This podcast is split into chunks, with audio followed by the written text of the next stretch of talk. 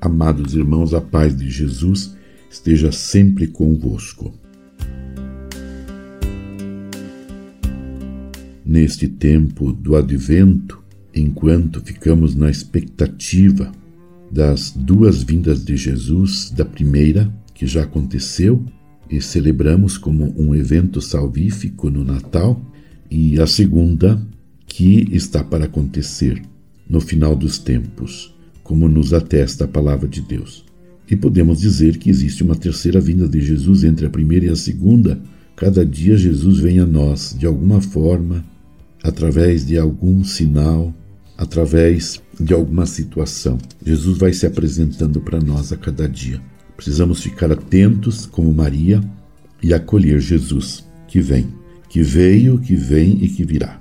Então queremos aproveitar também nesse tempo do advento para rezar Maria, para rezar com Maria e para rezar a missão de Maria, a mãe de Jesus.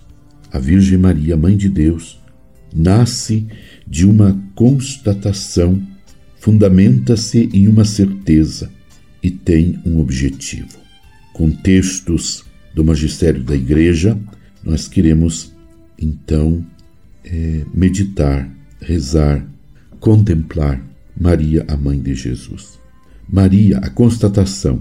Maria é um membro eminente e inteiramente singular da Igreja, seu tipo e exemplar perfeitíssimo na fé e na caridade. A certeza: Jesus Cristo é nosso único mediador. 1 Timóteo 2, 5 a 6. A função maternal de Maria em relação aos homens de modo algum ofusca ou diminui esta única mediação de Cristo. Manifesta antes a sua eficácia. Com efeito, todo o influxo salvador da Virgem Santíssima sobre os homens se deve ao beneplácito divino e não a qualquer necessidade. Deriva da abundância dos méritos de Cristo. Funda-se na sua mediação e dela depende inteiramente, aurindo aí toda a sua eficácia. De modo nenhum impede a união imediata dos fiéis com Cristo. Antes a favorece, como diz o documento do Concílio Vaticano II, Lumen Gentium, número 60. Objetivo: queremos descobrir cada vez mais o papel da Virgem Santíssima no mistério do Verbo encarnado e do corpo místico, mas também os deveres dos homens resgatados para com a Mãe de Deus, Mãe de Cristo e Mãe dos homens, sobretudo dos fiéis. Lumen Gentium 54. Com isso, queremos conhecer melhor o lugar de Maria no mistério de Cristo e da Igreja. Desse conhecimento nascerá com certeza o desejo de fazermos nosso o hino que ela cantou quando visitou Isabel.